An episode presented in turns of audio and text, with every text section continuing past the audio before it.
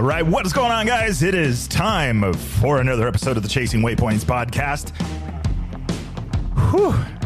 Man, it has been a whirlwind. We have got a bunch of episodes coming up. Hey, wait a minute. Is this the first episode that we're going to mention this? Have you guys signed up for the newsletter? I'm going to be doing a newsletter because I am, and we are, and thanks to Lizzie, Lizzie's at, at fault for this. We have got a huge list of guests coming up, and I am looking forward to sharing all that information.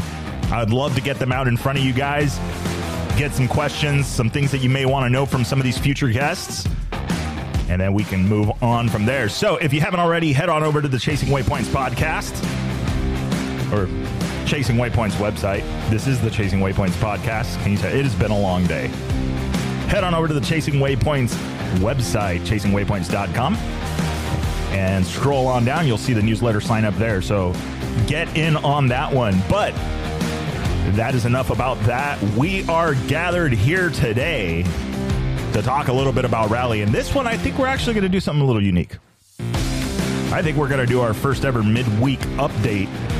We got a lot of racing going on. We got to catch up with Mason Klein. Mason Klein just showed everybody the fast way around Sertões Rally. And today, we're going to be talking to none other than Mister Happy Dave. Talk a little bit about uh, his adventures down at Desafío Ruta forty, just getting wrapped up. So I'm excited to hear a little bit about how that event went for him, what that was all about. Let me get him queued up on the phone. So how's everybody been? We riding road books? Are we out riding? It, it's, it's getting riding season. It is seventies here in California. Looks like it's going to be the rest of that for the week. I'm working on the age-old what to go with. Do we go with the Moose, the heavy-duty tube? Do we go Nitro Moose? Do we go Michelin? Do we go Pirelli? Golden Tire? A lot of options out there. Just trying to figure out which is the uh, which is the one to go with. So I don't know. What do you guys think? Hit me up. D Ms on Instagram, or if you're on Spotify, you can reply right to this podcast, which is actually pretty cool. So, anyway, with that being said, let's place a call to Mister Happy Dave. I hear he's on the road. Turn down the party a little bit so it doesn't blow his eardrums off.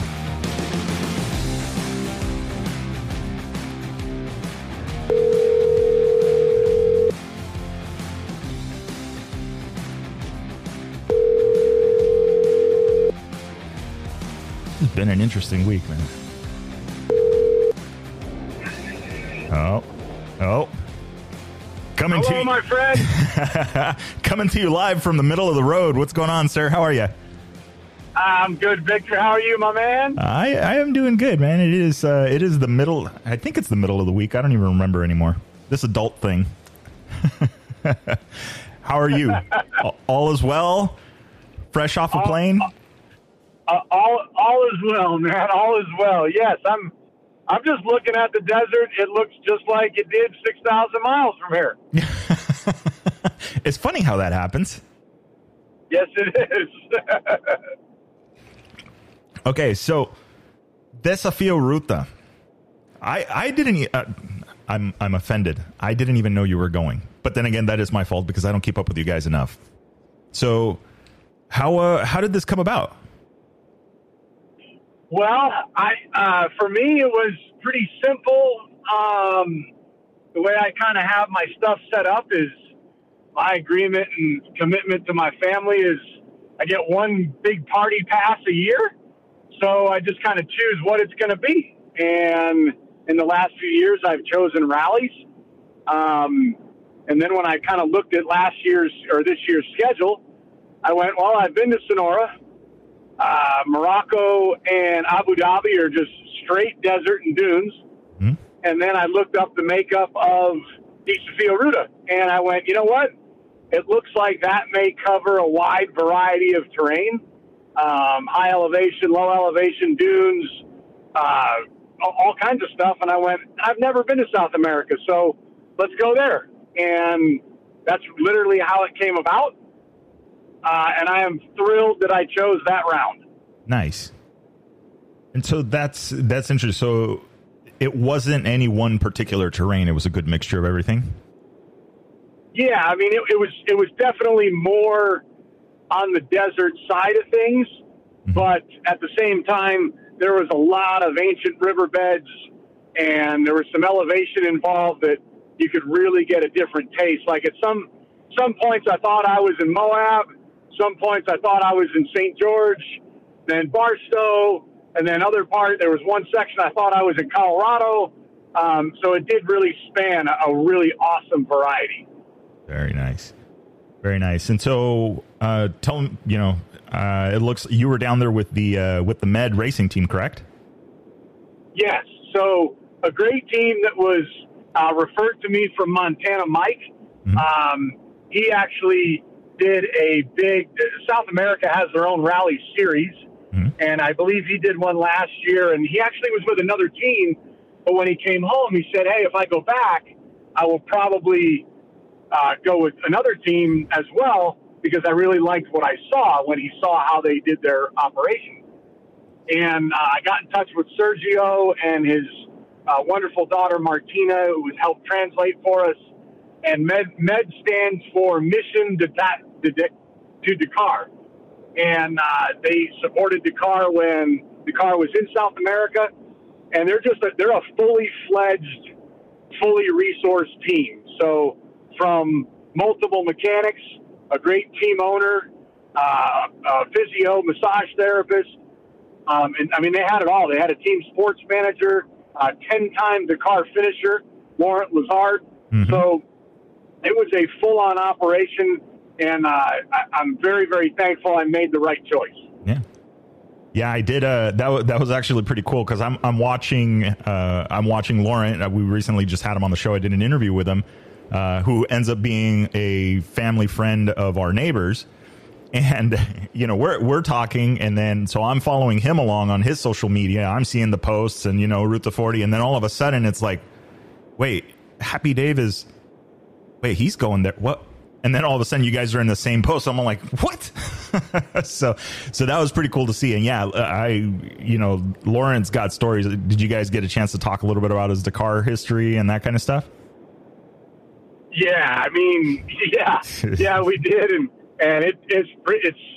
I mean, he's just he's it's just incredible. I mean, he's a twelve-time participant, ten-time finisher, mm-hmm. and finished tenth one year. Like it's just, I, I, I'm sorry, I don't even know how to I don't even know how to comprehend that. Yeah, yeah. You think about it, like you know, you mentioned you you go and do it once, and it's like, okay, yeah, I'm never doing this again, and then two, and then three, and then four, and then at at one point, it just like. It's like driving to the seven eleven or, you know, the local the local convenience store. You know, it's just familiar to you, which is absolutely crazy. But that was really cool to have somebody like that on the team, I imagine. You know, help support you. Yeah, guys. Man. Yeah, absolutely. And I got to thank you, too, because he showed me the message that you sent him that said something to the effect of, hey, take care of Happy Dave. Yes. He's good people. So I thank, did. Thank you for that. Of course. Of course. So, okay. All right. Meat and bones. Let's, let's talk about this rally, uh, stages. What were the, you know, stage one, three, or the long days, short days? What was the, uh, what tell us, you know, right out of the, it was for, for, for my, for my personal experience, it was the lo- the challenge was, it was the longest days on the biggest bike and being in a country that nobody speaks your language. Like those were huge. So, right out of the gate, we did seven hundred kilometers. Um, they were not bashful right from the very beginning. Uh, day two wasn't much shorter. I don't remember the exact distance. Uh, day three was also healthy, right around five hundred kilometers. Uh, day four was Fiambala, the iconic dunes, the shortest distance but the hardest day. and then... Uh, And then day five, I'd have to look, but day five was another six hundred kilometers. And, man, like, I've, I've heard pros say it before, mm-hmm. that transfers slash liaisons are one of the most challenging parts, you know, and it doesn't get any airtime because it's not race time and all that stuff. Man, I got to tell you, those are the those are by far the most stressful part of the day. Really? Like, like we're on the bike way before way before daylight. Mm-hmm. Um, we were freezing down there. I'm so thankful it didn't rain because I was unprepared for cold weather. But, I mean, it was, I don't know what they call it, Celsius zero, but it was thirty degrees, thirty-five degrees. And then you're clipping at one hundred ten, you know, one hundred five, one hundred six kilometers, and it's cold. Um, so the transfer sections were no walk in the park. And what made them even more challenging is there's a time limit on them. So, yeah, you're not on the race clock, but you do incur a penalty if you don't meet the time limit. And they didn't give you a whole lot of extra time. Like if somebody had a blown moose or you had a slight mechanical or you needed to stop, go to the bathroom, if you needed to stop and get gas and there were a bunch of, uh, you know, T-classes or four-wheel vehicles there, mm-hmm. like you were, like one night I came in two minutes before my limit time, yeah. and I think another day, I think another day I actually came in over the limit time, but I got a, but I got an exception because when the four wheel trucks or when the four wheel cars are filling up fuel, they take forever. So, mm-hmm. um, yeah, the, the, the stages were, my gosh, man, like I just mentioned the areas, but think rural Nevada, a lot of the high desert in California, Moab, Saint George, think of all of that stuff on steroids by three. Oh, wow. Like, like river, river rocks that I couldn't pick up with two hands. Mm. Um, uh, washouts that were thirty foot cliffs. Mm-hmm. Um, dunes that, you know, Dumont, you can scream any, any dune in Dumont in fourth gear, uh, Glamis, Oldsmobile here, gear, maybe, or Hill, maybe fifth gear, Saint Anthony's up in Idaho, fifth gear. Nah, Fiambala is more like you better pin it in fifth gear, and when you click down to fourth, starts doing switchbacks. Oof. Um, I think I cycled my motor four times, and what I mean by that was, is when my motor got hot, my clutch, I lost my clutch, and I think I cycled that four different times while I was in the Fiambala dunes. Oof. Yeah, it, it was, uh, I'm so thankful the bike held together, and I'm so thankful physically my training paid off because I actually felt the best physically, and, um, you know, thrilled that when you're pushing the limits of the mechanics and the bike, and it holds together because there were so many times, I don't, I lost count. There were so many times that it wasn't a matter of, can I make this dune? Or can I make this line? Or um, pin it and hope for the best. Yeah. And, and literally, Victor, I'm, I'm, I cleaned up the pack. Like I'm, I'm, I, I ended up finishing last in the Rally two class. And to think that I was at my limits almost all rally long, competing with the best in the world.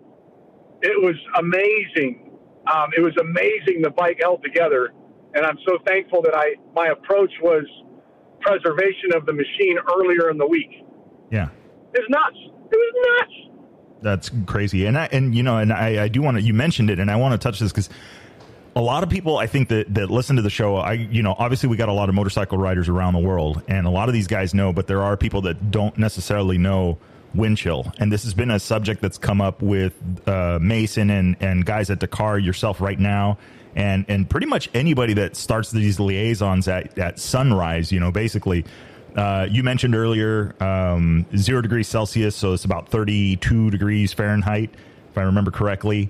Uh, at sixty, between sixty and sixty-five miles an hour, that's going to feel like ten degrees.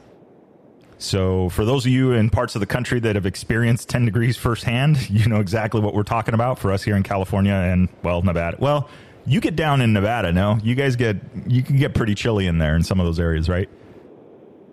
Yeah, I mean, but, but yeah, relative to what you're saying, it's cold. you want you want to slow down, but now you got a clock competing you. Saying no, no. Oh man, that is that is crazy. Okay, so uh, of those stages, um, you know, thinking about it now, you know, in a little bit warmer weather, Uh, if you could rerun one of those stages, which one? Loaded question, all five, man.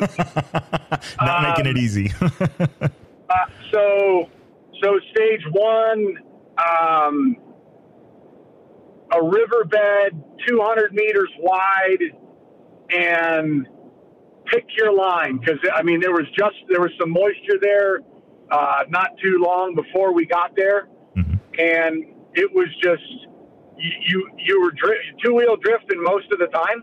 Mm-hmm.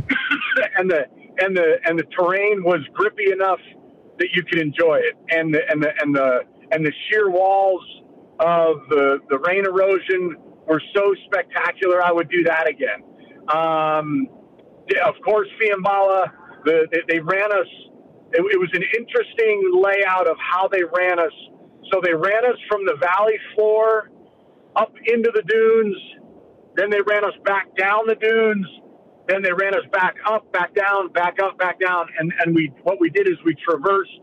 I from what I think it was about oh about sixty kilometers from start to finish going south, but okay. we ran about but we ran a little over one hundred kilometers of dune terrain.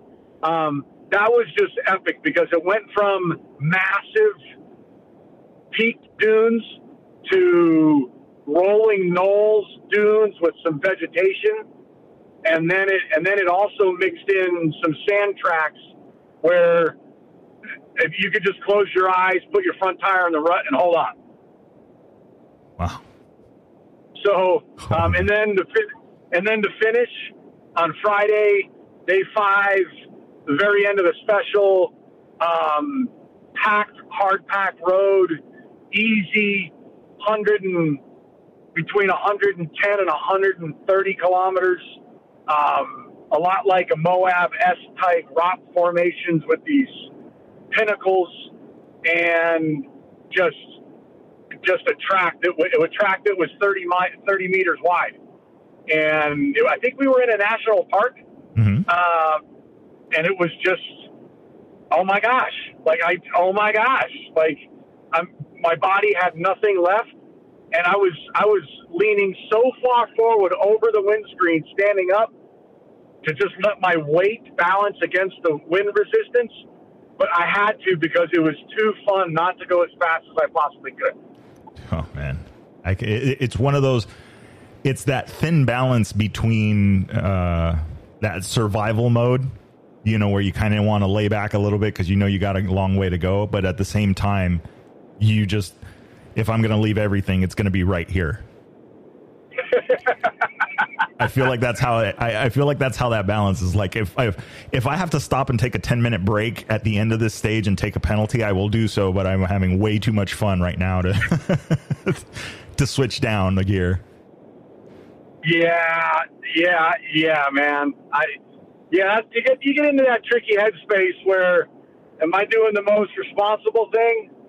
And sometimes the inner kid pops out and goes, I don't really care. Wee!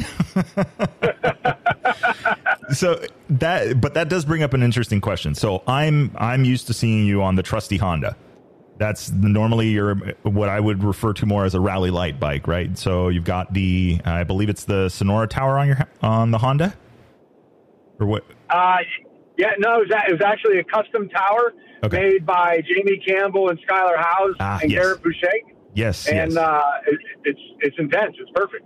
Nice. Okay, so Honda versus R F R Rally Light. I would still consider that bike, you know, your normal Honda, the the Rally Light bike versus the you know the Rally Factory replica bike.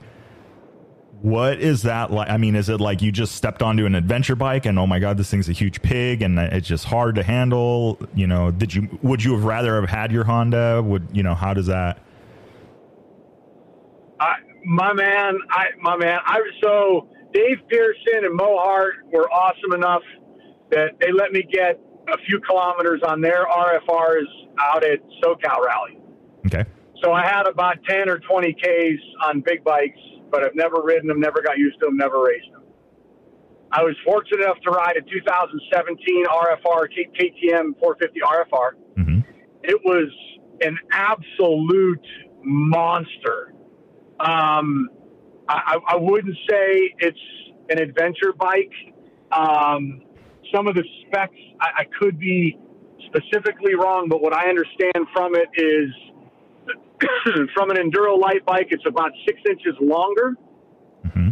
Fuel, fuel capacity is a little over thirty liters, which I believe translates to about eight gallons with a front and rear tank. Mm-hmm. The, mo- the motor absolutely revs to the moon. Um, I held one time all week. I held it at the throttle stop across a dry lake bed at one hundred fifty-two kilometers an hour. Um, and that was the only time. It always wanted more from me.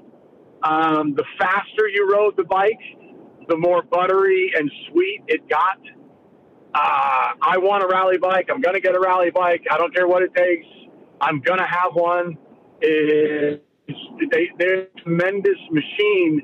And then how durable they are. I, like, they're amazing. They are engineered amazing. Um, and remarkably so, planted, there's so much low center of gravity that rock, rock beds, sand washes, laying it over in the dunes. It, it was so planted that I, like, I had all the confidence in the world. And, and, and actually, I had more confidence in a rally bike than I do than I do my Honda, just because the center mass is lower. Okay. And once you get used to, you know, turning right to go left, once you get used to letting back do its dance a little bit under control, it, it turns into a it turns into a Corvette Duramax. Um, it, it's it's just magic. I don't know how else to explain it. Yeah. It's it's just mag- it's just magic. Yeah. And that, you know, that's an interesting, uh, what you mentioned is how the back end will step out and slide um, a little bit more. There was a conversation that I had at the Kirk Caselli Foundation uh, fundraiser that they had a, a, a few weeks back. And that was a very specific characteristic of the ladder frame bike that was mentioned, is that its ability to kind of step out and just be very predictable and kind of controllable in that, versus the newest generation of bikes where they tend to be a little bit more on edge, but I guess easier to turn in some aspects. Yeah, and, and I talked.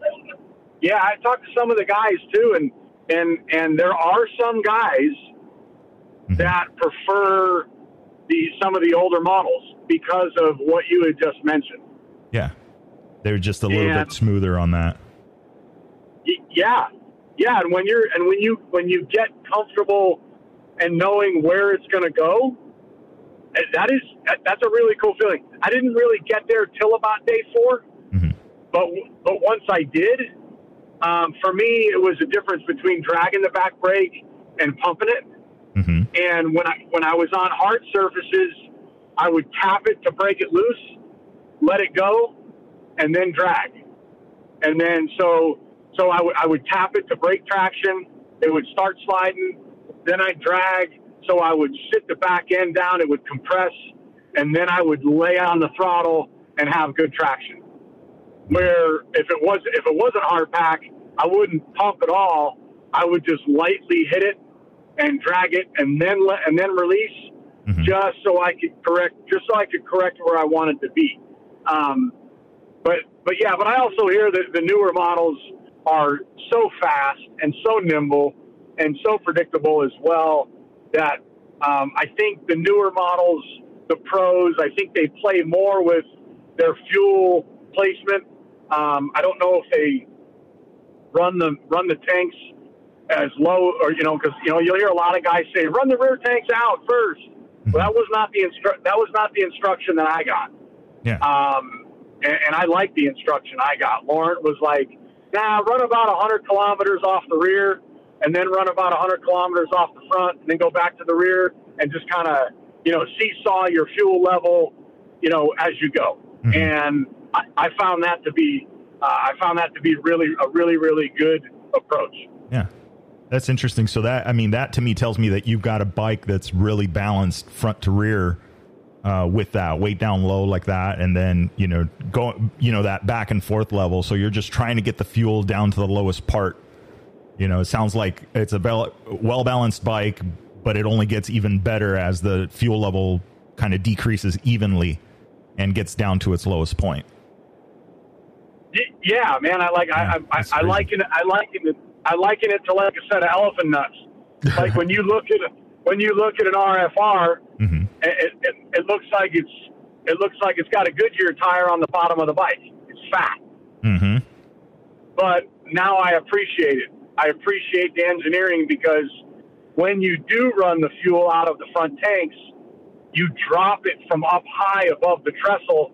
You drop it to the middle of the height of the motor very quickly, because they're actually pretty, the tanks are actually pretty thin up top. Mm-hmm. And then they get wide down low. Down at the bottom. Yeah. Yep. Nice.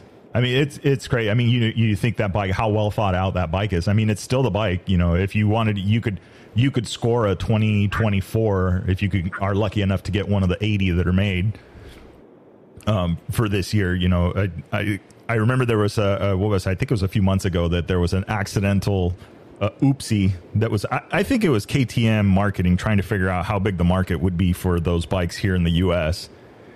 But I guess that they had accidentally released the order forms to the U S dealers for the R F Rs. And I think they were greeted with many orders they instantly knew they weren't going to be able to fill, because it's not, you know, approved for for importation to the States. But I, you know, those, I think those bikes are phenomenal as far as the engineering goes and everything, so much so that they're still selling the current version. I, you know, obviously they're not going to give away the factory, you know, the, the newest M X frames type, you know, bike yet. It'll be probably a few years before that ever happens. But it's, you know, it's nice to see that, yeah, even these older bikes is still just kind of like old trusty. So. Yeah. If you, if you, if you, if you said, Dave, would you buy a seventeen or eighteen with low hours or, or low miles? I wouldn't even, I wouldn't even doubt. I wouldn't even hesitate. Yeah. Absolutely. And I mean, there's, and they're unicorn bikes, man. They, they go for some penny. They, they, they do, uh, they do get some coin for those things, but eh, it, it, you know, it's a tool of the tool of the trade, I guess you could say it. I mean, it's like the last bike you're ever going to buy. It already has everything. So, you know, if you add up everything that it's going to cost you to just build one anyway, then you you realize quickly that, hmm, maybe I should have just started with this. So uh, you, you're right now you're talking my life story. Yeah. It's funny. Eventually we'll get like Visa or Amex to sponsor the podcast, and then we'll make maybe make things a little easier. We'll start some scholarships, you know, some GoFundMe's. The uh, so. Tell me a little, you know, all right, we just got done uh, Desafío Ruta. What is, uh, what's on the books next? You you mentioned earlier that this is like your once a year party pass. Uh, you got any other small rallies, any other events you're thinking about doing? Yeah, you know, I, I uh, stateside, I know Kota is going to happen again next year. Mike Graves is a fan, Mike Graves is a fantastic guy, runs a top-notch event. Um, then I know Doctor Choma or Coma out of Northern Nevada. I know he's working on a Battleborn rally. Mm-hmm. Um, I was just talking to Willem about the Baja rally coming up in a few weeks, but I, I won't be able to swing that. So uh, right now, I think my focus is on a rally bike. I'm I think I'm going to talk to the guys at Kove and see about their Pro Rally four fifty bike. Mm-hmm. Um, I had a really cool guy uh, out of Patagonia.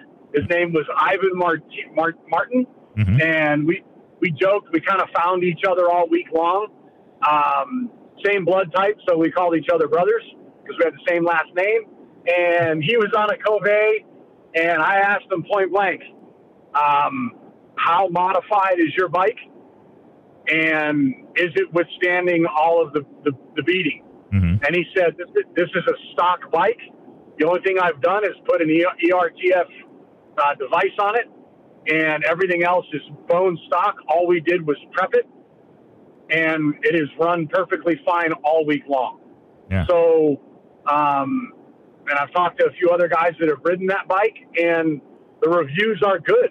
So um, I, I don't know how you don't consider that price point, mm-hmm. availability. There's a there's a lot of you know you know every, you know the buzzword is market disruptor, mm-hmm. and they're coming out with a motocross bike for seven grand. Like, uh, you know, yeah, I, it's, I'm going to shake a stick at it. So um, I think I think a lot depends on which bike I get next, mm-hmm. uh, what uh, what event I will choose to do. Um, you know, the the the, the I think it's the, the Hellas Rally or the Ceres Rally in Greece. That sounds fun. Um, the South American Rally Series, they have five or six rounds that I may consider to go back to. Um, there's there's a ton. Like it, there, there's just so much now. There's so much option if you're willing to travel. Um, rally is huge in other parts of the world. Like like just to talk a little bit about the people in South America, the the sweetest people.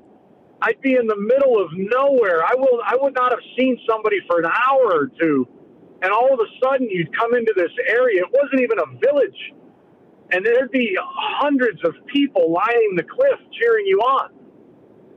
Nice. And it just, you know, like motorsports, like the culture down there. Everybody's on a moped or a small C C motorcycle in their village. That's how they get around.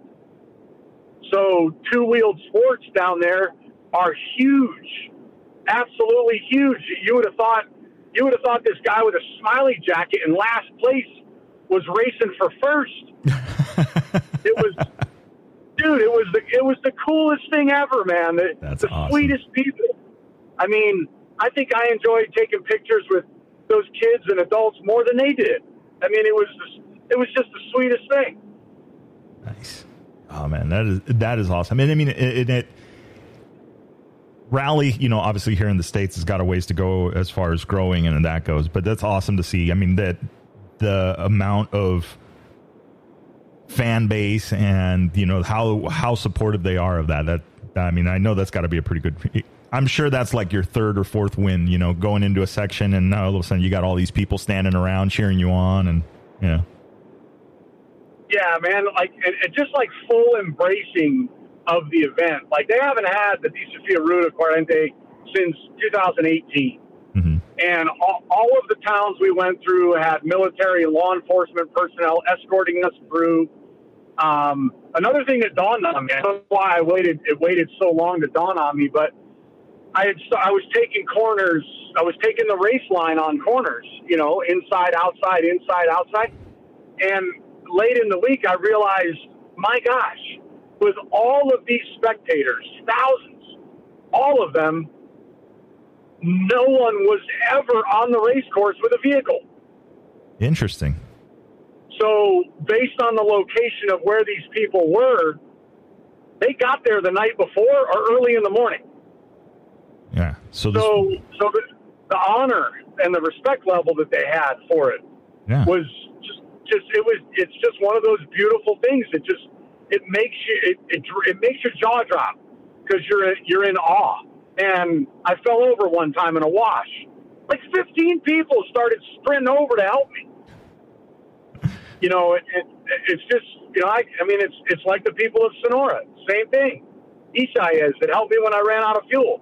It, yeah. it was the same same culture, and there were so.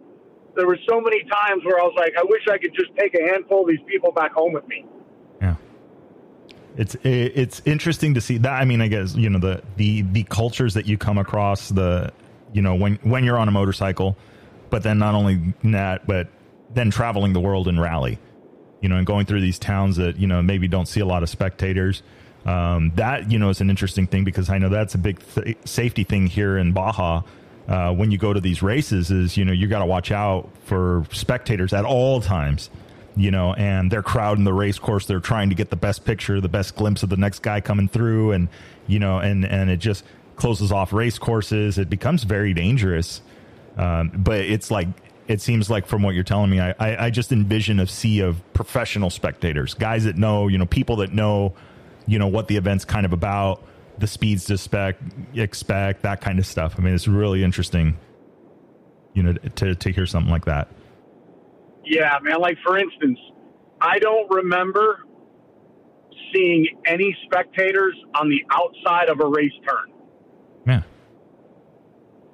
I do remember seeing them on the inside. Mm-hmm. So when you say professional spectators, they, they're they know they're two wheel off road sports. Yeah, and where where they where they need to be, you know, and, and that and that does bring up something interesting. I had I had heard in, in, in one of the episodes when we were talking um, that the the amount of like now that the Dakar has moved over to Saudi and is in the Middle East is that the spectators and the party that it is, I, I say party loosely, you know, just the, the amount of support and fan base and just this, the event that it is has very much has changed, you know, that you don't see as many uh, spectators. You don't get that same vibe it, with the, the latest rendition of the Dakar being in the Middle East versus when it was in South America. And I mean, it sounds like with this is it, it just reassures that. Yeah, there's, there's, there's, I agree a hundred percent. So on our team, we had, uh, Paraguay, Ecuador, Uruguay, uh, a few Argentinians and, and watching how they, uh, prepared, watching, you know, I, I've a lot of watched a lot of the pre-rally stuff that they did in their home countries, mm-hmm. press releases and, uh, pre, pre-parties. And like, it's a, it's definitely a different, more celebrated environment for sure. Uh, and, and they just, I, I think there's just a higher, what's the word I'm looking for? Not, re, not the word isn't respect because there's plenty of respect here, mm-hmm. but I think there's just a higher level of significance mm-hmm. of what teams and racers do. Um, you know, like, like the commitment to get to the start line. It's a, it's a huge commitment. And I think that, that information is out there more prevalently and the fan base have more of an awareness of what it takes. Um, you know, I think it would, it would, I think it would be comparative, comparable to something like this. Like I know what it takes to own a McDonald's franchise. You have to have a ton of liquid cash and you have to have X amount of resources and X amount of business experience in order to be a McDonald's franchise owner. And I believe it's, a, I believe it's a, the, the analogy is comparative to what it takes to race rally, especially a world round. And I think the fan base understands that. They understand that the people they're watching are incredibly good riders and drivers. They are a- incredibly committed to what they're doing. And they either have a lot of financial backing or they've saved their whole life for it, or they have a, a bunch of great companies and people behind them to get them there. And that, I think that plays and adds to a fan's approach to how they celebrate what's taking place. That is absolutely, I mean, you know, you think, I think that it's like a, like admiration. Is admiration the word for that? I don't know. It'd be a great word. It'd be yeah. a fantastic word. Yeah. That they, I mean, yeah, they, it's, uh, one, I mean, when people look at a road book, you know, if you don't know what you're looking at, there, instant admiration there because it's like, okay, well, I, I respect the fact that you know what all of this means. When in fact, we, you know, I say we, but I'm uh, in this conversation, I'm the one with the least amount of road book experience. I, you know, you look at it and you go, yeah, I more or less know what that means. You know, so it's it's an interesting, you know, it's an interesting dynamic. And how, like, in the bivouacs, when you guys were there, like, is there is there a lot of spectators coming around? I mean, is it, is it a pretty big show? Like, you know, there's constantly people moving back and forth that aren't actual competitors, or is it pretty sealed off? Yeah, yeah the, the way this rally ran is uh, the start line was in La Rioja, mm-hmm. and um, they, they did allow, it happened over a weekend, so the bivouac was, had quite a bit of foot traffic uh, in it, and you know, they, I think some of the local schools may have brought their classes on Friday. So yeah, there was a fair amount of attention there. And um, I believe that, I believe there was a direct T V package, a T V package that was going to go to, I don't know, six different countries in South America. So um, th- there's no doubt that it got some exposure for sure. Nice. Yeah. Nice. But yeah. I touched base on the navigation thing. That's when I learned about buying robo. Man, just a few typo notes. But dude, I really learned about F I M road books there were multiple notes that had, when we when we're making a road book, we would have put three or four notes in, you know, one you know one note, two note, three note, four note. Where these F I M books, they're putting like three or four notes in one note. Mm-hmm. Um, so that was like brain scramble. Like all of a sudden you're racing, and Jimmy Lewis will tell you all the time, you can't navigate and race at the same time. And it, all of a sudden here I am, I'm like interpreting encyclopedia, and it's only one note. Yeah. So, you know, so that, that was gnarly. Yeah. So that's a, you know, that's an interesting one. And I kind of know what you're talking about, but it, like, normally, can you break that down a little bit? Like, okay, you know, the typical three notes, you know, off the top of your head, what, what would three notes look like? Uh, okay, perfect. Totally. So for instance, uh, the tulip is, uh, the wash splits go right at an average cap heading of thirty. Mm-hmm. And then in the written section, it's, um, two hundred meters, change your cap to fifteen. That would have been note go two. Down, yep. Uh, danger two, downhill. Go left at the end of the hill. And note three. But all of that in one note. All of that in one note. and, and, and, and, oh, and by the way, when you split the wash, there's three options. And when you get to the bottom of the hill, there's three options. Mm, okay. So it, and uh, yeah. So they want to make you doubt yourself. so, oh, oh, hands down, yeah. hands down, and then and then to look at the lines that were thrown down, dude, there was no doubt, no doubt that there were pro games happening. I would see three lines over there and one line over there, the opposite direction, and then you'd see, you know, ten burned in lines in one direction. Like, like, you know, and even and, with that, you're questioning it. and yes, even with that. And then there was a really cool wash that was like thirty kilometers long.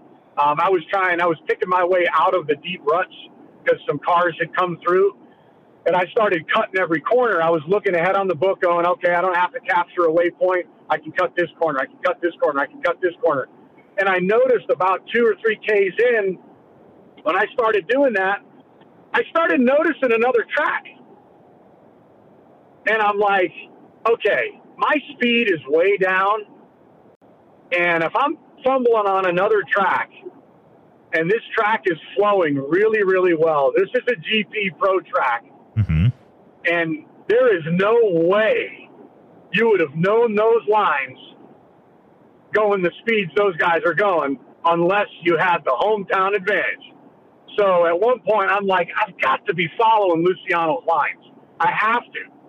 There's, I, I have to, because the bushes that I was going through with my eyes closed, I was just hoping it went straight.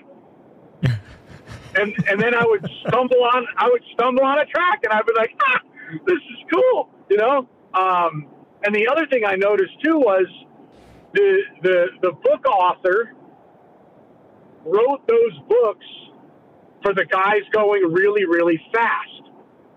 Okay. Because some some notes I was like, that wasn't hard, and they told us last night in briefing that that was supposed to be complicated.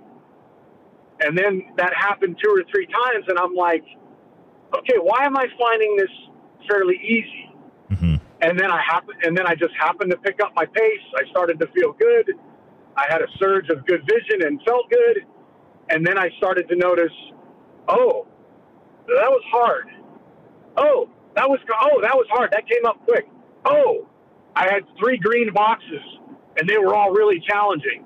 It's because the, the, the author is considering the speed of the G P riders, I think, when they're writing the book. And, you know, what, what was a triple danger in the book, I'm like, that wasn't a triple danger. I just had to, I just had to stand up and look forward. Mm-hmm. But if I'm doing one hundred K P H with, you know, sixty-two miles an hour, the G P guys are doing one thirty or one forty, so that danger is coming up a lot quicker. Yeah. So that's that was another mental adjustment that I learned, that you only learn under race conditions. So I thought that was really cool to learn that about the author. and I just said, okay, that's an F I M author. Yeah. So, so this is, uh, so this was something interesting. I, I think I spotted it at Sonora, and I, I was talking with, uh, Kent and Jen, uh, this past weekend.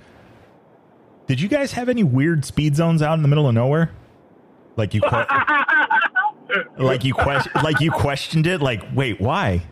It's flat. There's nothing here. Why is there a speed zone in the middle of nowhere? Yeah, I mean, but, but, but most of them were to respect the the local landscape and some homes or structures or some commerce. Okay. But but but yes, um, yes, and I think if you if I, I haven't I haven't been home yet, but once I get in front of a computer, I think I'll be able to tell which day had the most speed zones that were completely in the middle of nowhere, and it was one hundred percent of a mental discipline exercise. I think it was Friday, day five, where we'd, we'd be in, you know, a ten kilometer section, high speed, not many turns, and then boom, speed zone, like not even in twisty turns, just in a cool valley floor, just to see if you were paying attention. I, yeah, I see, I knew it. And I, and which is interesting. And, and they're short. From what I picked up on is that they're short. Like literally, like if you miss it, if you go like, ooh, even if you put on all the binders, you're, you're going to blow, you'll get almost to the very end of the speed zone. Like they're short, you know, one hundred meter to maybe two hundred meters, not very long, but it's enough to get you a penalty if you just, you know, again, if you, if you weren't paying attention, if you weren't playing the game, you know, and just kind of drifted off, it would, it would definitely check you. So, so Chronicles of an Everyday Guy. Mm-hmm. At, at one point on Friday, I did it like the third time because my brain was fried. And I actually, in my head, I actually calculated, well, if I got the penalty already, how long does the penalty grace me with? Because I might just not even break now and just go through it. Like, whatever. I probably just got a four-minute penalty. It's only two hundred meters. I'll just stay going fast because I don't think they're going to penalize me twice. It's like, oh, well. just uh, oh, just well. Send it. Just send it. It's more effort to slam the brakes on, be irritated that I slowed down and broke pace. I'll just take the penalty and keep going. Yeah. Yeah. I mean, it, it's, it's, it's an interesting, you know, I, I heard, I heard rumor of it at Sonora. I heard some things. I heard that there was some uphill, even an uphill that was kind of, you know, torture to have a speed zone to try and get up this hill. So I kind of see it as like maybe good and bad. You know, I don't know. I'm trying to think of it on the, like the race direction side of it, right? You know, you, you put a speed zone out there. It's clearly marked in the road book. It's in an area where there is no danger. Uh, a speed zone is a speed zone is a speed zone. So you may not know, but that might be, you know, some rancher's land that's an am- absentee owner. And the deal was, is I don't want you guys speeding when you cross my property line, even though you're only going to be in here for about thirty-two seconds. So I could see where, you know, yeah, somebody blows by it, they take the penalty, and and then they want heads at the end of the, you know, at the end of that stage. You know, why did you guys do this to me? Why did you guys do it? But at the same time, from, I would think from the organization side of it is, well, it's in the road book. It's clearly marked. You're supposed to be navigating. You're supposed to be following the road book. So where's the question? You know, that's, uh, you know, I kind of like it because I think that that really breaks up and and doesn't, I guess you could say, is it doesn't allow the guy that's, you know, pinning it all the time, that's just, you know, trying to get lucky. Uh, it, it brings things back down a little bit. Oh, one hundred percent. No, racer beware, man.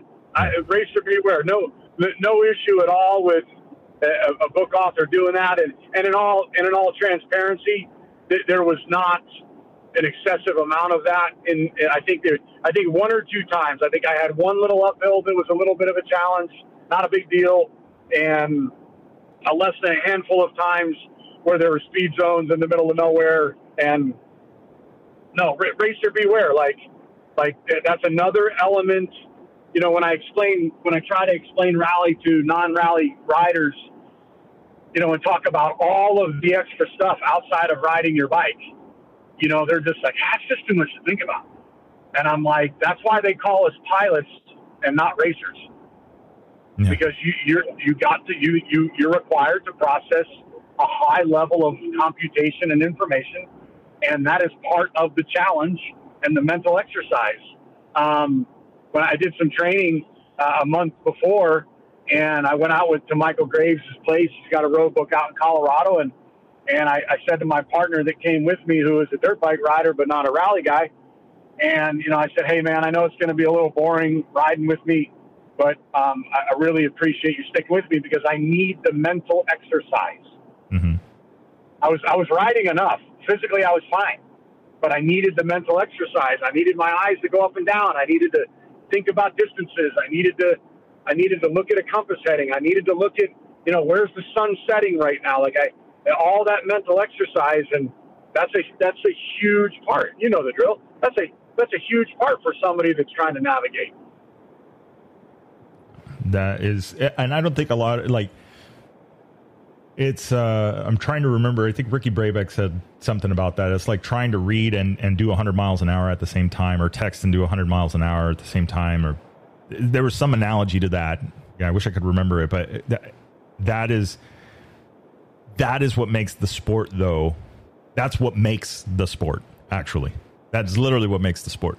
You know, because anybody, if you put a follow, you know, follow the line, follow the arrows, everybody can ride fast. You know, they just wait for the next arrow, hope it's still there, that some four-wheel vehicle didn't knock it down. But it makes the difference when you have a road book, you have these games, quote unquote, these different tricky notes, these things, you know, that makes it in. So that just makes it that instead of three people being competitive, you've got ten people being competitive. And then you got that one guy, the wild card, that navigates super clean, isn't the fastest on any given day, but yet he's in the top five. Yeah, that that was what hooked me on Rally when Scott Bright, you know, said, hey, read this book. And it was reading Lawrence Hacking's book. You've had him on your show. And and uh, the, the, the thing that caught me was a C ability rider could compete with a B rider, and a B rider could compete with an A rider because it wasn't all speed. Mm-hmm. Yeah. And that, that is, it's magic. Like it, like it's magic. I call him Frenchie. He was an, he was in Sonora a few years ago. He was on an old clapped out W R two fifty, mm-hmm. and my and I was riding out of my mind. I was riding really well that morning, and I kept passing him, and then he kept passing me, and I kept passing him, and he kept passing me, and every time he passed me, it's because I blew a corner. Every time I passed him, it's because I was holding it wide open down a straightaway. And he was a better navigator with a better consistent speed. And I was a not as good navigator that had too much. I was, my speeds were too volatile. And sure enough, he finished above me. Yeah. So it's every, you know, that, that note, the most efficient line, right? Not, not adding any extra kilometers for missed notes. Uh, missed waypoints, spending time looking for waypoints, that kind of thing. All those little. A hundred percent. Yeah. It's a, it, it's it's a hundred percent. The old adage: you got to slow down to go fast. Yeah, yeah. I mean, and I've, not, and not, yeah, not crash. Yeah, and not crash. Yeah, and I and, and I mean, and it's very true. I mean, I've seen, uh, you know, I've talked about this before. I've seen literally rallies. I saw a Baja rally got get decided. Um, between Trent Burgess and uh, Colton Udall on the last waypoint of the day, of the last stage, literally decided the rally. So it's it's it's crazy, you know, from being, you know, seconds apart the entire time to minutes apart to a sizable lead, and literally one waypoint was the the whole difference, you know. And so it's, I you know I guess that's that's the reason, you know, to, to love the sport, and if nothing else, and even if as a recreational rider, right, just the just the challenge of like, okay, hand me that piece of paper, I'm gonna go find my way through the middle of nowhere using hieroglyphics, and I'll hope for the best. Just tell me more or less where I need to be. You know, what's the nearest city that I'm supposed to end up by, just in case. And and and you know the feeling in rally when you look in front of you, and your eyes will take you as far as they can, and you see nobody. And then you glance behind you, and you're impressed with your own dust trail, but there's, you know, there's nobody behind you. And when you're that remote and you feel not alone, mm-hmm. but you enjoy the vastness of your surroundings, to me, that is the perfect golf shot. That's what I desire every time I get on a rally bike, is to be so far alone, but feel not alone, because I know where I'm at. I understand my road book. I have confidence in my instrumentation and my bike. That's the, that's what I seek every time I, I get on a road book. And it seems the more I rally, the more I have that feeling. And it's a really, really cool feeling. Yeah. Oh, man. I need to get, I need to get riding. I need that. Yeah. I, you know, it's, uh, it is. I mean, I have the only, you know, really, I've done some road books. I did a road book with, uh, with Gnarly Dave. You know, I've done, uh, I did the uh, SoCal Rally, a couple of days on that. You know, there, I saw that, uh, Dan's out there on the bike already planning for, uh, twenty twenty-four. And, you know, it, you go back and you, it's crazy. You start remembering notes, you start remembering sections, you start remembering finding your way when you were in, when you didn't know you were in where you needed to be. That aha moment, you know, the, that instant gratification of hitting every note, you know, or hitting notes and going like, yeah, I'm on it. You know, the, and the, I think the one that, that is maybe most important is, I don't know how the hell I just got here, but look at the view. I have zero idea. Do not ask me to come back out here again, because I will not know how to get back out here again. I've done so many turns. But then you look up and you just like think like, wow, you know, and you have no idea where you're going. You can't say like, oh, cool, we're headed to this. Oh, look at those hills off in the distance. You could be thirty seconds away from making a right and never looking at those hills ever again on the rest of the day's ride.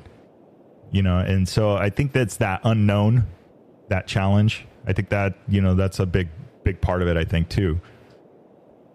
So, oh yeah, oh yeah, oh yeah. When I like, like you talk about Dave or Dan making starting to prep for twenty twenty-four, same. Like, I'm gonna with we, we use Desafío Ruta to launch the Ride Happy Foundation, so I'm coming home to begin planning its first event, and it's gonna it's gonna look something like we did for Mason a few years ago. Yeah. And I'm excited to I'm excited to go back to that one road book, that one section that I had to punch a way through, and we couldn't do it for Mason's fundraiser because it was too far. But I, I've, I, I haven't been back to that location since then, and I'll probably only go back on a road book. So I'm looking forward to standing on that cliff again, right at the Nevada-California border above Armagosa. And I can't wait to go back. Yeah. The only... The only time I would ever be there would be on a road book. That's, I, you know, you think about how, like, you know where it is, how to get to it, where, you know, but the idea of creating a road book and seeing the scenery and finding, you know, like, well, I could go up this main road, but I know that this canyon has a wash that I could take to get to this other section over here. And you start stringing all of these things together, and and it just makes that journey that much better. You know, you you earn that view for sure, rather than taking the easy way. Yeah, I'm, I'm so glad you said that too, because I think that's a, there's another element there that a lot of folks, um, a lot of folks probably have heard from us, but they really don't really get it, and that's the cross country travel. Like, like when you're when you got to go from point A to point B, and I really saw it in South America. Like, Victor, our bikes were were mangled every single day. Like, one dude blew a tranny and a motor in the same week. Um, I had electrical problems. I had no tower power for two hundred kilometers, I think, on day two. Um, I had no I C O on day five, no cap heading. And, and or, I'm sorry, day four. When I was in the dunes, I had no cap heading. Um, and day one, I lost electrical power. Um, I didn't. I didn't have my distance reader, and I, there's, there's. I mean, our bikes are just trash, man. And it's because of the true cross country. You know how many, how many rain erosion. I couldn't even call them ruts. There were there there were gaps, and how many times we come up on them and your only option was to stick it and just slam the bottom of the bike into the edge. Like, you didn't have an option. Um, the, the, the thorns down there, like, you should see my hands right now. They're both swollen because you just plow, you just go. And nobody thinks of that because everybody's, we're all used to riding trails. Mm-hmm. But the cross-country travel is, dude, it's exhilarating, scary. Um, it charges you up, and it just absolutely roasts your bike. Like, I had to look down a few times to see if I punctured hoses. Because I'm like, ah, I hope, hope, hope I'm okay with that. And then I'd look down, and there'd be five two-inch thorns sticking out of my kneecap. Yeah. That sounds like a little more hard enduro than it does rally, but but I mean, it, but that's the thing, you know. And I mean, that's that's always what worries me with H P sections. When I when I hear, you know, H P typically, I feel like a lot of times is reserved for the dunes, but you know, you could be crossing from one trail to the next. I did see a few of those sections in the in the SoCal Roadbook Rally. You know, you it's kind of everyone for themselves. You know, if you're the lead group, the lead guys, you get to cut your own trail, you know, and and figure it out. And yeah, you could be one hundred meters off to the one side, and and where you are, there are rain ruts, and there is a cutoff of, you know, water cutout or something along, or bushes or trees or whatever, you know, and and one hundred meters north, it was the line that everybody else took, and no. And so I think that that unknown, it just compounds. You don't know where you're going. Like they said, right? It's, is you're, by the time you're at the second note, you're already lost because you have no idea where you're going. You know, you just got all of these books or notes in front of you. So I think that that just, it, you know, it just compounds and grows. And I, I, you know, I don't think I had, to be honest, you know, and thinking about it, I had a good idea before I did the SoCal Rally and before I did the road book with, uh, with Gnarly Dave. Uh, but it was when I did the SoCal Roadbook Rally that I realized that y- there's no way around it. You have to get behind a book. You just, whatever. It doesn't matter if it's a manual advanced road book, if it's a phone, if it's a, what, you know, an old, old Gen one I C O, whatever it is. You just get behind a book and, and just go out and ride and just see it. Go, go get lost, you know, you, where, where you guys were, right? When we did the, uh, that event, you mentioned that with, uh, the event we did, the fundraiser for Mason at your place, you know, there's Vegas, there's there, there's that.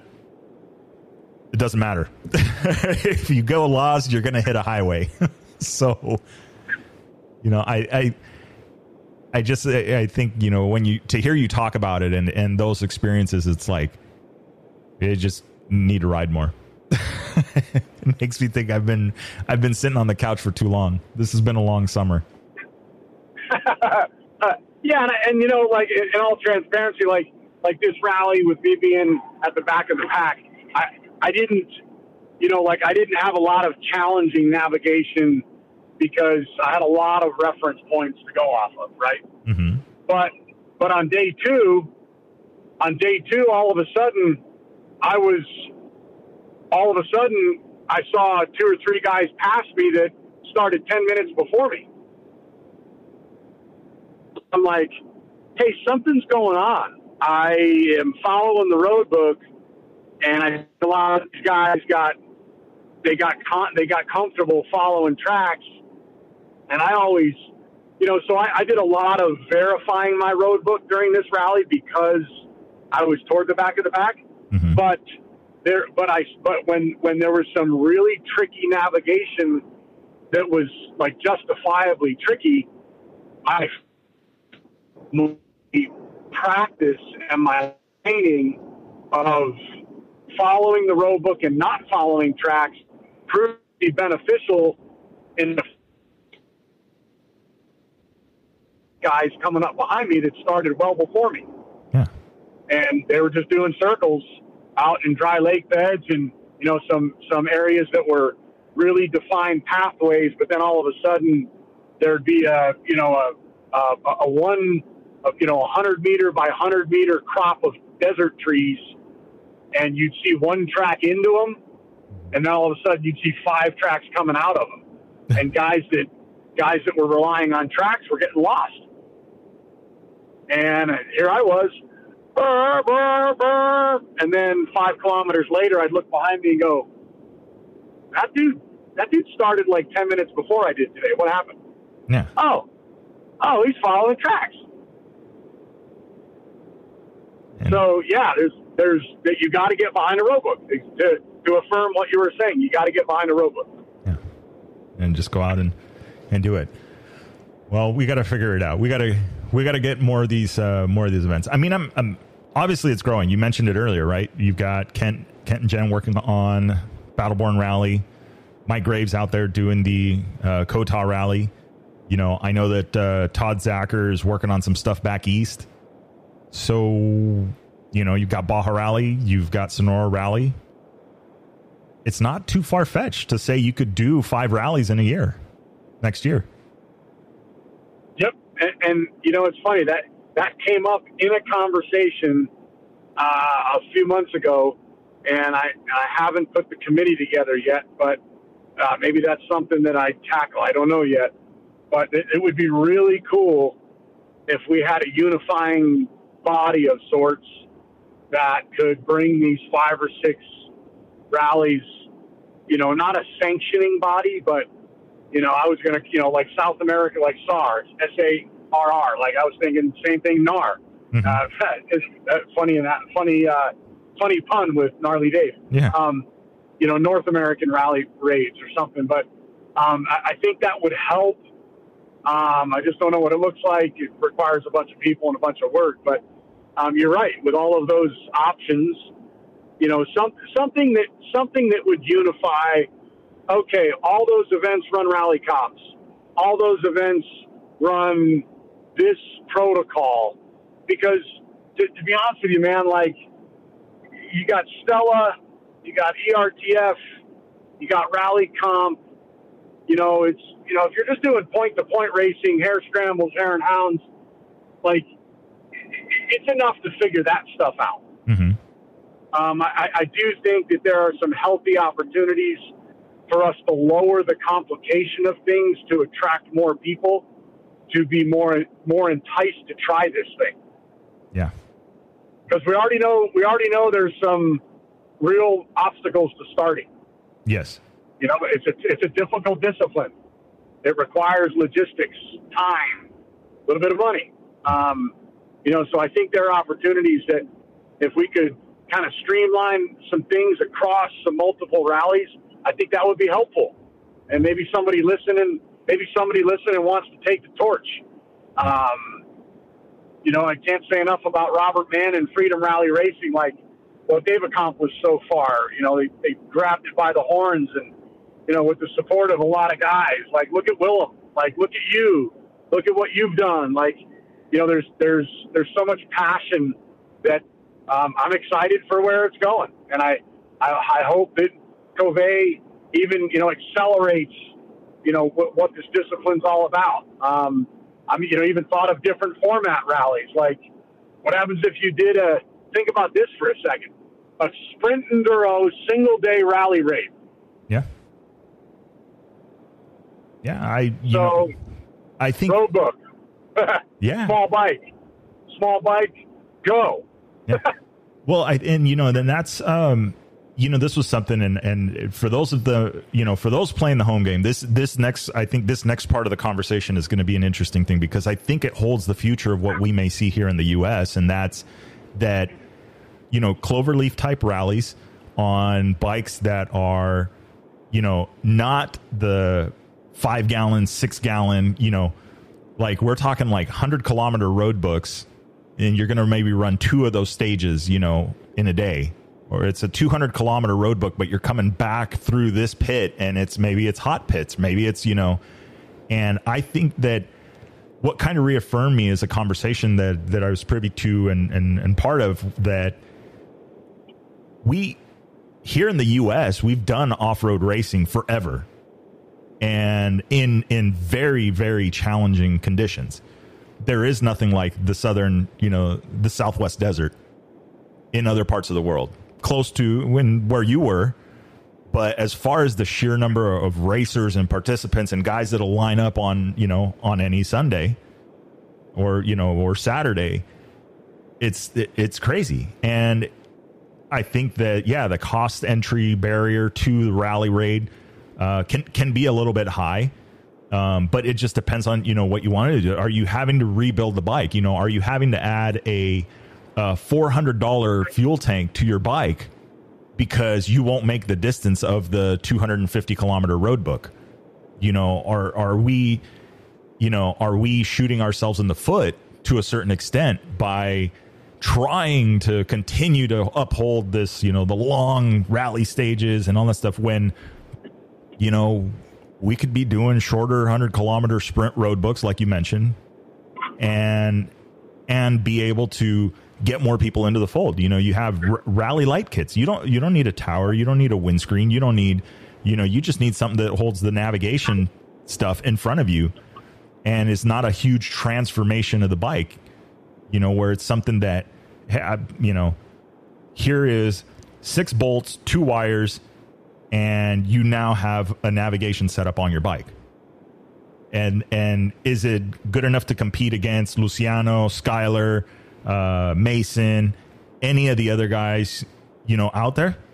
No, not really, because it's not a purpose-built rally bike that that's all it does. But what it does do is it gets you through these next one hundred kilometers, you know, in a in an easier road book, right? You don't want to try and make it too complicated, get a bunch of people lost. But you get something that's a little bit more simple, that's a little bit shorter, that's a lot easier on the impact of the financial side of it. And, yeah, I think you're going to get more guys that'll go for it. Oh, yeah, man. Like, like I I just bought uh, Willem's Rally Cap. Mm-hmm. I mean, and that's and that's what I did when I went out to train in Colorado. My buddy, my awesome buddy Mark Klein, let me borrow his Yamaha, mm-hmm. and all I did was bolt on the the mount to the handlebars. I charged the the pad up the night before, and boom, I had my electronic road book for the day. No wires, no nothing. But it, it worked fantastic, and boom. I, th- I took it off that night, and we ran and ran, ran single track the next day, and in another part of the state. Like, it could, I could tote. The more we're talking about it, the more excited I'm getting about it, because that would be, dude. Like, think about it. Think about it. You just you you make a road book for a loop around Glen Ellen, and it's a twelve minute loop. I don't know how many Ks that is. What what are they usually, like ten miles? So a sixteen kilometer road book. I mean, how fun would that be? Yeah. Yeah, no errors. And, yeah, and you're on your race bike. Yeah. What's going on, guys? Victor with the Chasing Waypoints podcast. All right, are you looking to promote your brand to a worldwide audience on the podcast? Drop us a line at podcast at chasing waypoints dot com, and let's talk. See what we can do about getting you some more ears for your company and getting the word out worldwide. Yeah, super simple setup. You know, you got a little bit of room. I mean, you literally, all you would have to do is move the traction control, you know, depending if you're on an Austrian bike, or I think some of the newer uh, Japanese bikes have it too. But if you've got a traction control slash map switch, move that on over, bolt this super thin, you know, three, four button road book switch, and mount this thing over the bars. And yeah, I mean, is it perfectly in the line of sight? No. But does it have the map, and does it have what you need? Yeah. So just navigate accordingly, you know? Yeah. So I, you know, I, I really do think, and, and, you know, this was actually, we also talked about this with, uh, at the Caselli fundraiser was, uh, with, uh, with Jacob, Jacob Argybright, you know, that was something that we talked about as well. And I, I completely think that it is feasible. It could literally happen. It's just more people getting involved, you know, having the setup, having the information out there. And that's a big thing, because, I mean, it's, you know, yeah, road book is, uh, is, is expensive. You get a couple of I C Os on there. You get a couple of R N S units on there. Uh, you know, it, it could get pricey really fast. But the more you start eliminating things that people already have, you know, things that are laying around the house, or, or, or things that are easily obtained, you know, all of a sudden it becomes plausible. And then road books, and then you have road books that are short, sweet, you know, to the point. I, you know, I, I think we're going to have, you know, it's, it's like, uh, it's like soccer. It's popular in the rest of the world, except here. There's a, there's a following. There's people that look at it. There's people that, you know, they're, they're fans, and, you know, there's the home teams, but it's not like it is in other parts of the world, where if you're wearing the wrong jersey, it's just as bad as wearing the wrong color at the wrong part of town, you know? And so I think that that's kind of the similar comparison here. Yeah. Rally is popular in the rest of the world, but just here in the States, it just hasn't found its mainstream side of it yet, but growing obviously with the amount of, uh, amount of events that are starting to, to pop up. Yes. I, I like, like, like I say, we do it. Like even like, it, and, and I was, and I was hoping I had an opportunity because I wanted to shout out to a bunch of guys at home. Yeah.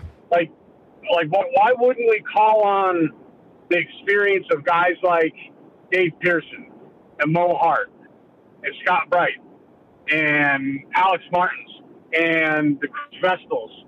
Like, why wouldn't we call on their experience and say, hey, you know, the big international game, what, what could we make right here in our backyard that faces the obstacles that we face? And we're able to mitigate those obstacles and still have some type of event. Like you and I just talking through it right now, I'm just like, well, well wait a minute.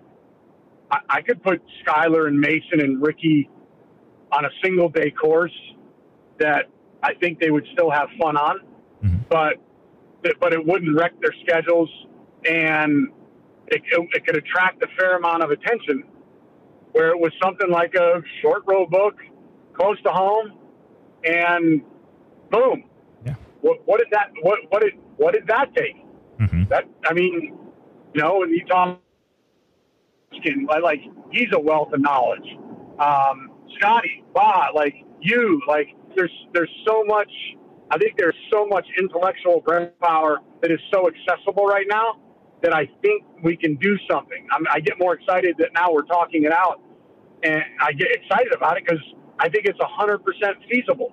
Yeah, yeah, with just basic things, you know. And I, I, it, it's crazy, you know. It doesn't have to be. Uh, I, I had seen this before. I don't recall where it was, but it. Not to to to cheapen, but think about it as uh, the minimum viable product. What is the minimum thing? Like, okay, you need a road book, you need a very basic navigation setup that can bolt on pretty much any bike that's out there, you know, and and make it happen. Doesn't have to be fancy. Doesn't have to go big. Hey, if somebody wants to, there, there's guys that are going to want to show up with a full on R F R to these events, but you don't need that. You'll do just as well on your W R two fifty that's tuned to within an inch of its life, you know, that's meant for hair scrambles. And, you know, it's got a tank just big enough to do eighty miles at race pace. And here, bolt this on, go get lost, you know. And if you give up, just, you know, aim for this hill. You know, we'll fly, we'll fly this flag, you know, or whatever, and, and just come back to it, you know. And, you know, I think that there's so many... Like there's so many opportunities to do something like this, you know, it, it, it could just so easily be done. There's enough people down here. Gnarly Dave's got a bunch of road books, you know, up in the high desert. Jacob Argybright as well. Uh, I know Mason's got road books up, you know, up in his area. All of these things where it could just be simple enough. You know, I know Ryan Norino's been doing road books out in uh, out east in the Plaster City area, or Plaster Shitty as I call it. But, you know, there's there's a, you know, where do you want to go? It's easy enough, you know, couple, you know, do two road books a day. I mean, a uh, one hundred twenty to one hundred eighty miles in a single day. It's a pretty good day, you know, break it up into three road books, you know, a short break in between, whatever it is. Or maybe you go, you do one Friday afternoon and you do another two on Saturday and then you, you're home by Sunday. I don't know. You know, there's so much you could do and it doesn't have to be all about three hundred kilometers, you know, they traveled in, c- across the entire peninsula, you know, none of that, you know, it's just something that it's just basic and fun. And, and everybody got lost and then they got, came back and they're all standing around the campfire, you know, giving each other crap about how they missed this note. And, you know, they would, you know, they can't navigate their way out of a paper bag or, you know, I don't, you know, I don't know. It's just something super simple, but the happy, the happy sprint rally. Oh, there you go. It sounds like we've got the one for Nevada covered. Ta-da.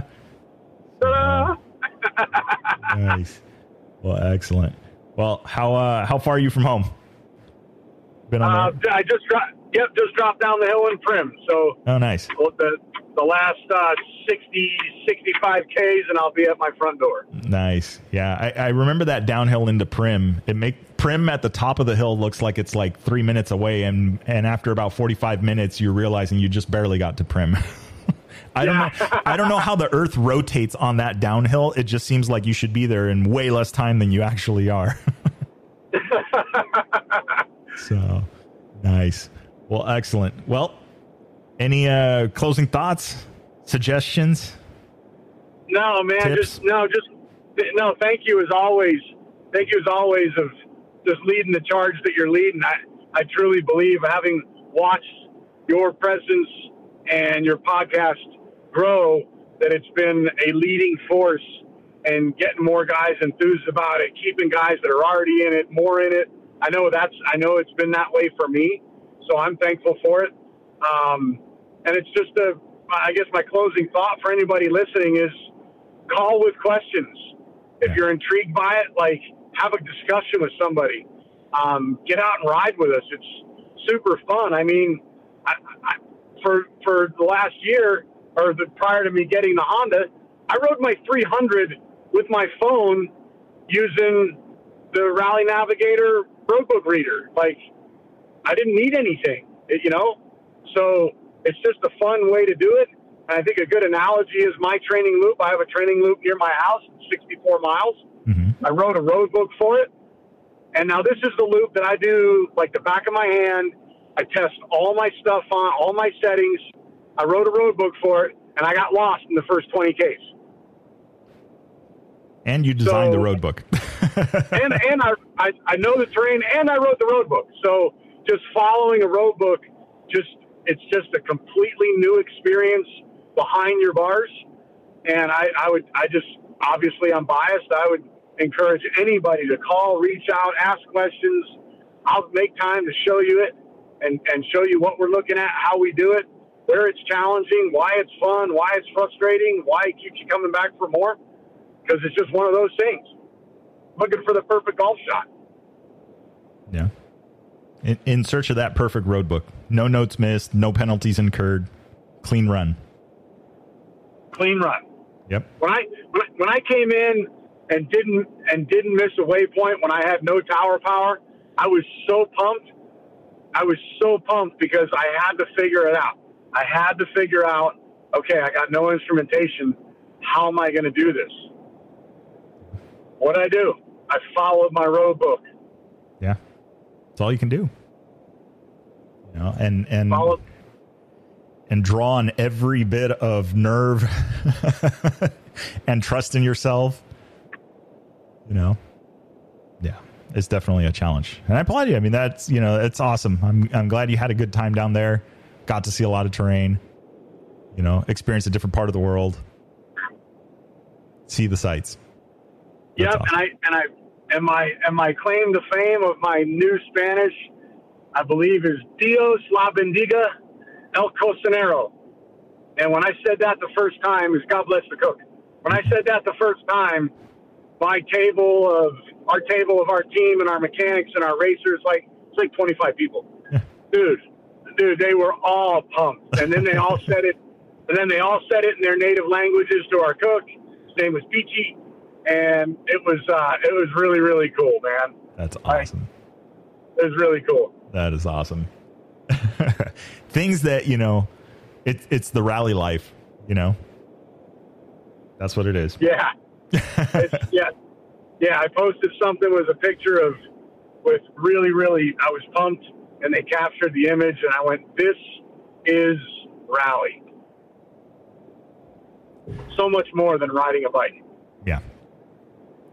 We gotta, we just gotta, we gotta keep working on getting more people. Get that experience. Yep. So, we'll get yep. it. We'll get it. All right. Awesome, sir. Well, I appreciate you taking the time, and I appreciate the kind words. You know, we're, we all, we all work together. We're all part of it. And and if it wasn't for you guys, you know, at the bivouacs, when we're at the events, or when I'm at the events and stuff like that, you know, it could get tough. It could get, it gets challenging, you know, some days, you know, you don't need a road book to want to just run off into the sunset. And, uh, and it's, it's guys like you, you know, the Pearsons, everybody, uh, you know, that helps, uh, helps keep the steer, helps keep the ship moving in the right direction. So we appreciate it. I appreciate it immensely. Oh yeah, man. Better uh, together. Yep. Yes, sir. Excellent. Well, I will let you get those last few tunes in on your road home. And, uh, and I guess we'll, uh, we'll probably be running into you here shortly or sooner than later. Okay. I like that plan. Excellent. All right, man. Thank you very much and enjoy. Okay, bud. Thanks, Victor. Ride happy. All right. See ya. Okay. Bye. Bye. All right. So there you have it. That is Happy Dave just back from Desafío Ruta cuarenta. forty. Very interesting. You know, it, it was, it's, it's been a common theme and we've talked about it, that they're going to be different. Like if, if you want to travel the world, there's a rally raid somewhere over there, you know, and, or somewhere close to it. And you're going to see things that, you know, maybe not the, the typical. I'll say it again. And you guys have heard the story and you, and you guys are probably going to say, okay, here he goes again with the Steve Hengeveld thing. But when you got people that ride those areas time and time again, and say that I've never been down this road, it's something amazing. So I hope you guys enjoyed the episode. Those last uh, those last twenty minutes, I think, are really going to be a prediction of the future and what we're going to see here in the States. I know I'm helping and trying to work towards that uh, become a reality. You know, we we do we do do things here uh, in California in racing. I you know I've been in racing, not in this particular discipline, but I've been in four wheel racing Uh, for a very long time, been to a lot of the races, been to a lot of these events, and and we do do it here. We get it done here in the States. It's just a little bit different. It's just kind of changing the discipline. And hey, as they close down more areas and as they close down land and as landowners in certain parts of the country get tired of having guys race through their lands and the accidents and the this and the that and the other, it just becomes that much more attractive for rally. You know, the navigation based side of it. And hey, there's room, there is room for spectators. There are things that you can do for spectators. There are that kind of thing. There is that popularity, you know, the social media thing. You don't need, all you need is good, good coverage, you know, out in the middle of nowhere, and you're going to have a great time. You're going to get to see a lot of different things. And, and hell, you know, like I said, if you're listening, you guys want to drop us a line, let's talk. A lot of these organizations are always looking for volunteers and, and additional help. These are things that will help you, you know, kind of get into the sport and just get acclimated to it and get to see all of these stories and rub elbows. You know, look, when when when it's chow time, when it's dinner, you could literally be sitting on the table on the end, you know, Mason sitting on the other side or Skyler sitting on the other side, Toby Price, any of them, you name it, Ricky Brabec, any of these guys could be literally rubbing elbows with you and and just talking, and you're hearing the conversations and all the stuff that is going on. It is something like no other. You know, and it is a very different setting. Um, a lot of majestic stuff, a lot of stuff that you're not going to get to see. A lot of areas I've bivouacs that I still remember my first time that I was down at Sonora Rally, um, you know, staying at one of the, the Indian lands, uh, the tribal lands that are outside of Sonora and headed south. You know, no cell reception, no nothing, primitive buildings, primitive campsites, you know, just this dry lake bed, mini dry lake bed there, and it's just so remote and so quiet and so peaceful that it just, you forget how big society has gotten, you know, and it, and it, and it's really, I mean, really epic. Baja Rally, Catavenia, going down and staying there for a few days and seeing that area and just being and spending time in that area. You know, that's one of my favorite areas to visit. You know, you go over the bridge, leaving El Rosario, and all of a sudden it's it. That's it. No more cell reception. You know, you put your phone on airplane mode so it doesn't kill the battery, and you can play, you know, whatever you want. You listen to music or whatever. But you get into this area where it's you're you're just disconnected. You know, I remember riding, you know, riding and doing some rally comp stuff at two in the morning, taking my bike out and making sure that the arrow is pointing in the right direction and that we got the stage program correctly and everything is good to go for the next day. You know, just doing the double checks. Absolutely quiet, pitch black road, you know, no moon, just the lights of the bike, and just sitting there, you know, with the light on and just letting the bike, you know, idle, and then ultimately turning it off and just sitting there and listening, you know, in the middle of nowhere. I was down there for a rally.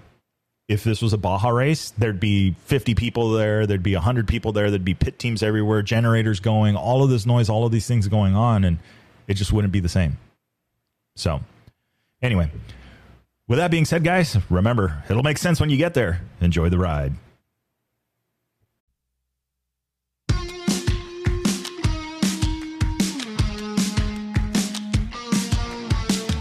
All right, that is a wrap for the Chasing Waypoints podcast.